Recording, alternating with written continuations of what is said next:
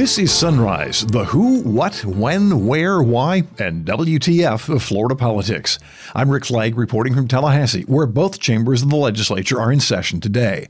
The Senate takes up a bill to overturn a local ordinance in Key West banning chemical sunscreens, while the House will talk about abolishing the Constitutional Revision Commission. That sunscreen bill is on the fast track in the Capitol. The House version passed out of its second committee on Tuesday. The Health Policy Committee in the Senate approves a bill raising the legal age for tobacco or vaping products from 18 to 21. A Boston Terrier named Allie is the guest of honor as the Criminal Justice Committee in the state Senate takes up a bill named in her honor. In fact, she was on the Speaker's podium as lawmakers debated that bill.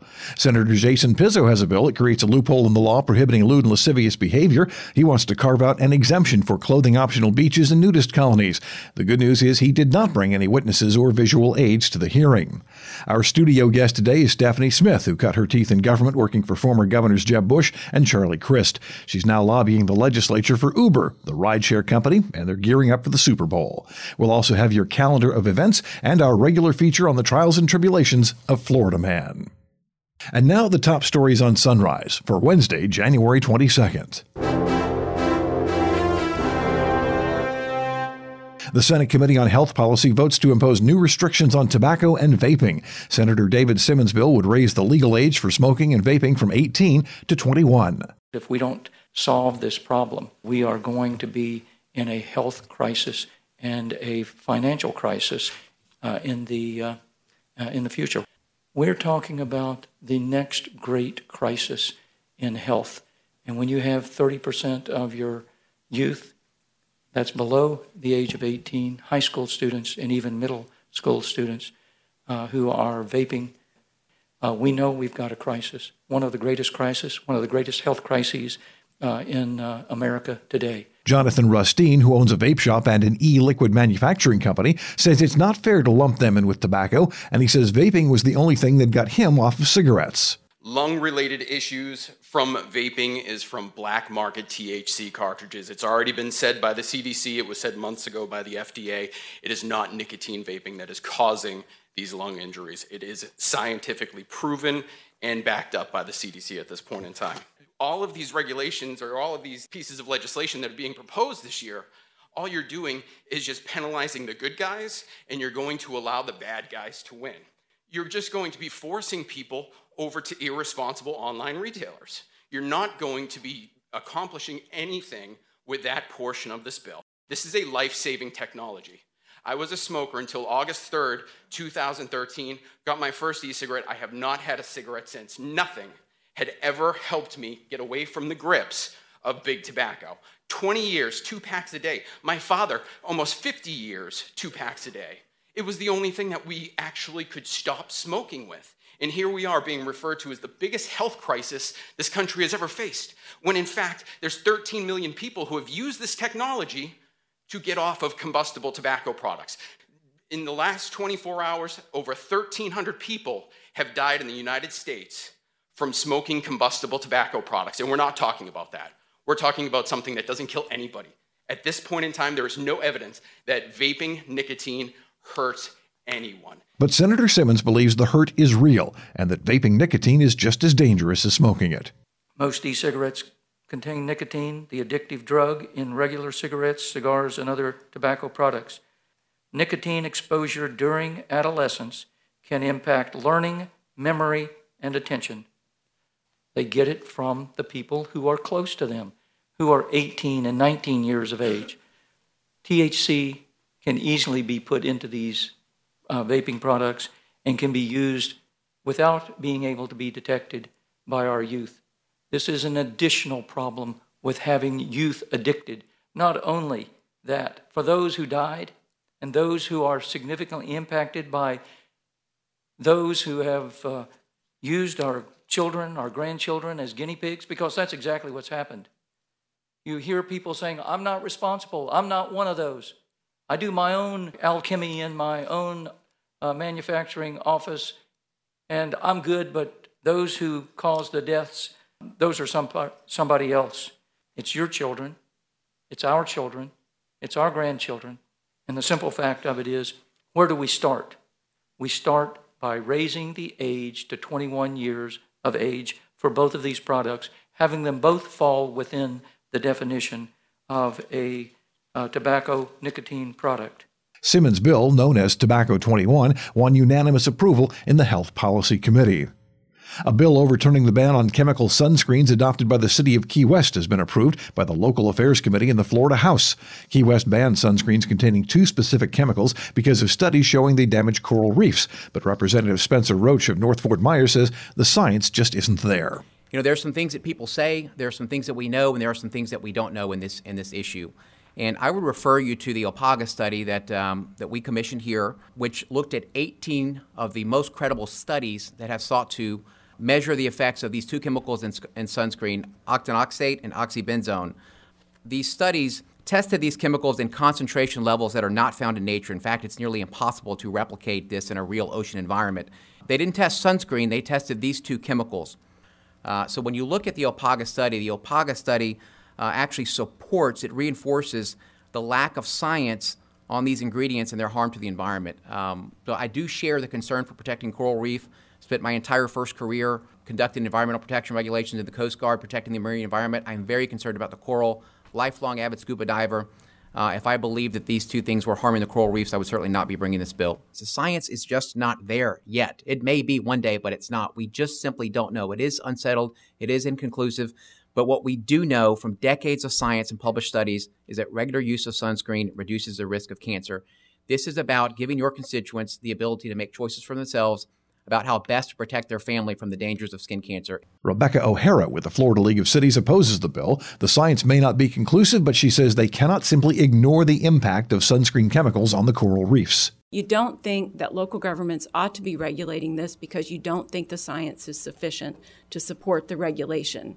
But if that's the case, keep in mind that there is science out there that shows these substances do have an effect on coral. And while you may parse whether or not it deals with high concentrations applied to coral or it's not sunscreen specific, that doesn't justify doing nothing. This bill is an either or proposition. Either local governments may regulate or nobody may regulate. There are more alternatives. I would submit to you that it's time for this state to be a leader in looking at the impacts of these substances on coral reefs in a Florida specific fashion. Our economy deserves that, the coral deserves that, and I encourage you to take a deeper look at this issue and understand that preemption need not always be an either or proposition. There are alternatives. The Food and Drug Administration is also studying those chemicals to determine if there is an impact on human health. There won't be any guidance from the FDA until the fall at the earliest, but Dr. Mark Inglis says there is no doubt about the danger of not using sunscreen in the Sunshine State. As a spear fisherman and Florida resident, I absolutely want to protect the coral reefs, but as a, as a dermatologist, I certainly want to protect people's skin. So um, I tend to come from the camp that until this data has been found to be fully conclusive, I would be um, um, uncomfortable with banning these chemicals. The best sunscreen is the one that people will wear. Um, if they won't wear it or have an aversion to it, then they won't, won't do it. And that's why they came up with chemical sunscreen. So I think having a situation where you're banning 80% of the sunscreens on the market in a given locale really limits people's choices. And certainly there are some backups, but um, you know, I can't say, oh, it's for sure going to lead to increases in skin cancer, but we do know that having that protection available for, for people's skin is very important. So, again, I would, um, I, am generally in favor of this bill because I think um, until we have really good, solid data of yes, these chemicals are really causing, you know, imminent harm to coral reefs, you can't have that new data outweigh the solid data that um, uh, the sun's rays can be dangerous and deadly, causing skin cancer, and we have currently tools to protect people from that. Representative Roach's bill overturning that Key West ban on chemical sunscreens has now been approved by two committees. One more, it's ready for a House vote in the floor. The Senate taking up the companion bill today. Their floor session starts at 1030. The Criminal Justice Committee in the Florida Senate approves Allie's Law to crack down on people who abuse cats and dogs. It would require veterinarians to inform authorities when they suspect an animal has been a victim of abuse. Allie is the name of a Boston Terrier adopted by David Hine, and she was standing on the podium as he asked lawmakers to pass the bill named in her honor. This bill is meant to close an unintended gap in reporting abuse to a dog or a cat, just as we would for child abuse. We accomplish this by establishing guidelines and provisions compelling animal health providers to report known and suspected cases of abuse and to preserve the records of, of the animal. Briefly, Allie's story illustrates the need for this bill. She came into Boston Terrier Rescue of Florida following an emergency C section at a veterinary clinic, where she was surrendered because the breeder didn't want to pay for her surgery. Allie had been left to suffer for 24 hours in labor with five babies trapped inside. Like physicians, veterinarians take an oath when they complete their training and become licensed healthcare practitioners. Their oath, in part, says that being admitted to the profession of veterinary medicine, I solemnly swear to use my scientific knowledge for the benefit of society through the protection of animal health and welfare and for the relief of animal suffering. On behalf of Allie and myself, and the hundreds and possibly thousands of dogs and cats that this bill would save, from a life of abuse. Thank you for your time and the time and hearing Senate Bill 1044.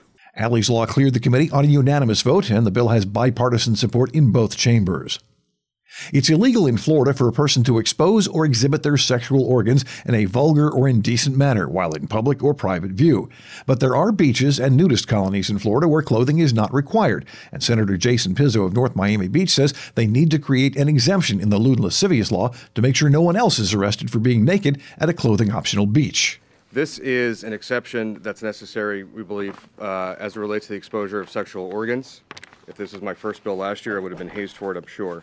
But in all seriousness, under 800.03, the exposure of sexual organs as it relates to lewd and lascivious conduct never had and desperately needs an exception as it relates to clothing optional beaches and parks that we have in the state.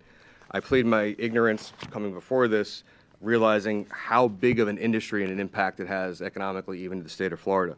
Uh, last year, there were there were 35, 34 uh, nudist resorts, so to speak, 5,100 total rooms, 1.2 million an- annual rooms sold in 2016, and it has a total positive economic impact of Florida of 7.4 billion dollars. But more importantly, there have been hundreds of arrests over the years at, at various parks and outlying areas, and even if the charges are dropped because they're found to have not been part of the intent of the legislature as it relates to 800, it's very hard to undo when you get a level two background check and arrest for lewd and lascivious conduct and having to explain and message that.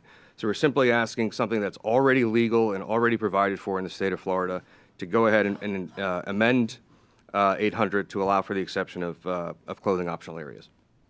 Uh, no slideshow? Thankfully, there was no slideshow. If you've ever visited a nudist colony, you know why. Pizzo's bill passed the Senate Criminal Justice Committee on a unanimous vote. Next up, the Committee on Commerce and Tourism, which is sort of a perfect combo for the bill. The Florida region of the American Association for Nude Recreation says naked tourism has a $7.4 billion annual economic impact in Florida.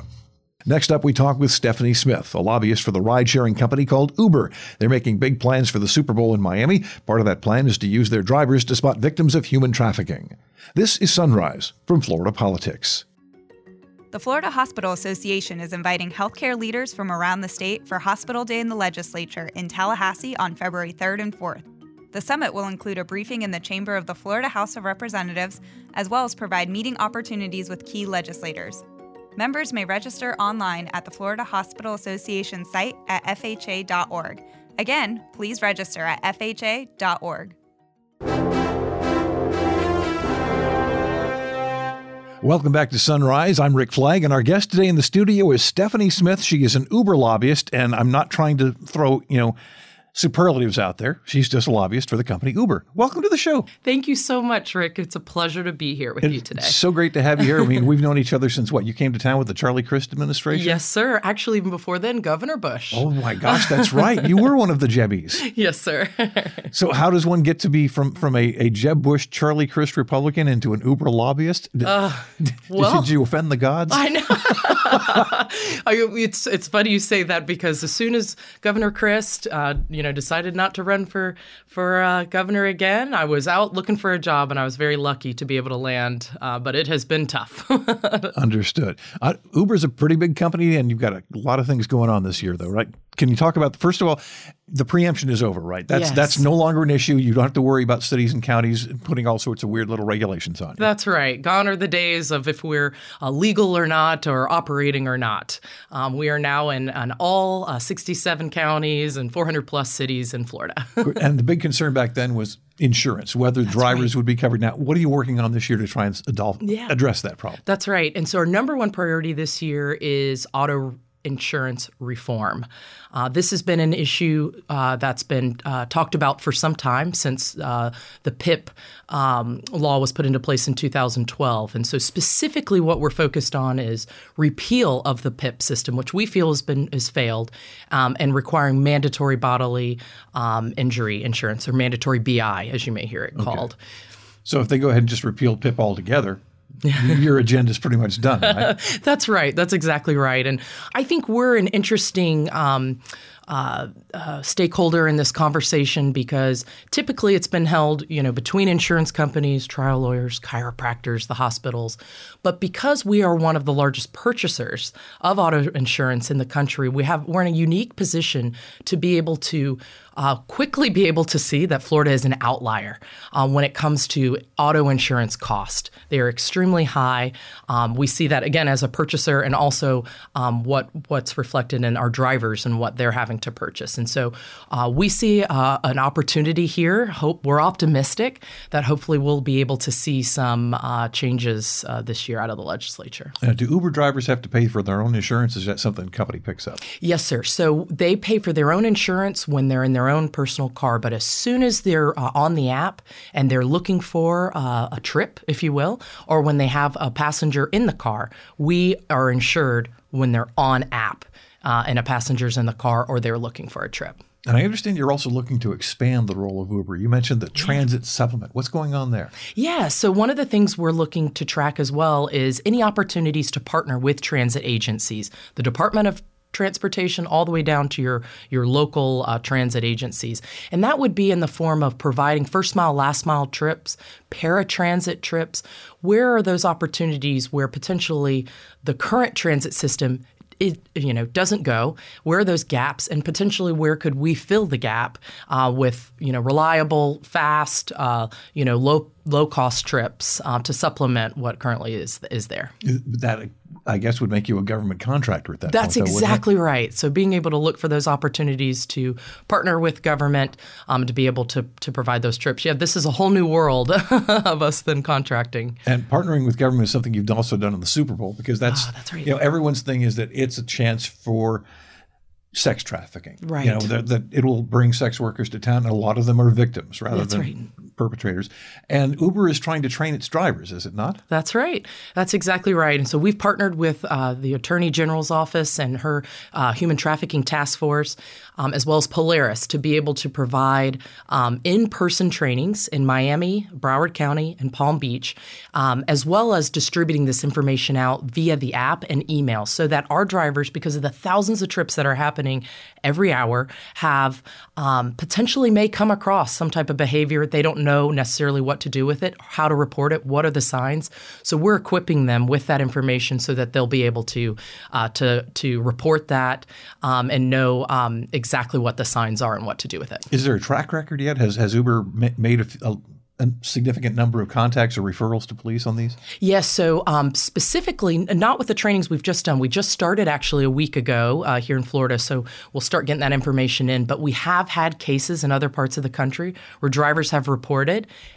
Law enforcement's followed up, and it has indeed been uh, human trafficking, and they've been able to uh, either rescue that child um, or that you know that young adult that's been in that situation. So we've seen it in other states when we've partnered, and so we're hoping to see similar results here. In my opinion, one one case, one person is worth it. What would you?